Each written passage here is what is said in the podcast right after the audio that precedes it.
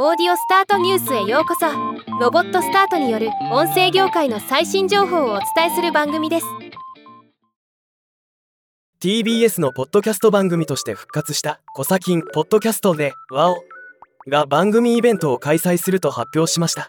今日はこのニュースを紹介します。